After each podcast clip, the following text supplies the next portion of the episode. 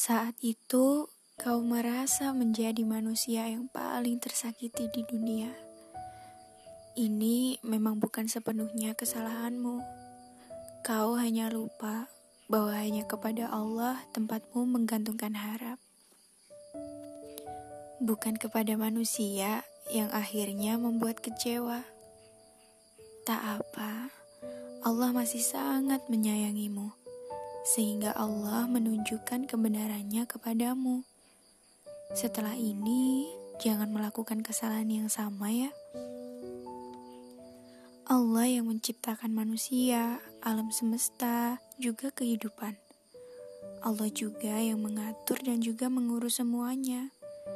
Jadi, kau harus yakin bahwa rezeki, jodoh, mau, dan segala permasalahan yang kau hadapi itu ada jawabannya dari Allah, ada solusinya dari Allah.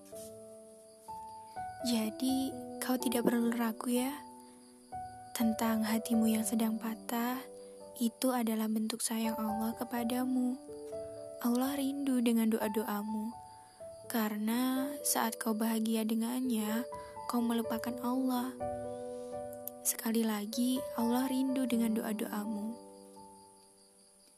Untuk hatimu yang sedang patah, kelak pasti Allah gantikan dengan seseorang yang ketika kau bersamanya, kau senantiasa mengingat Allah.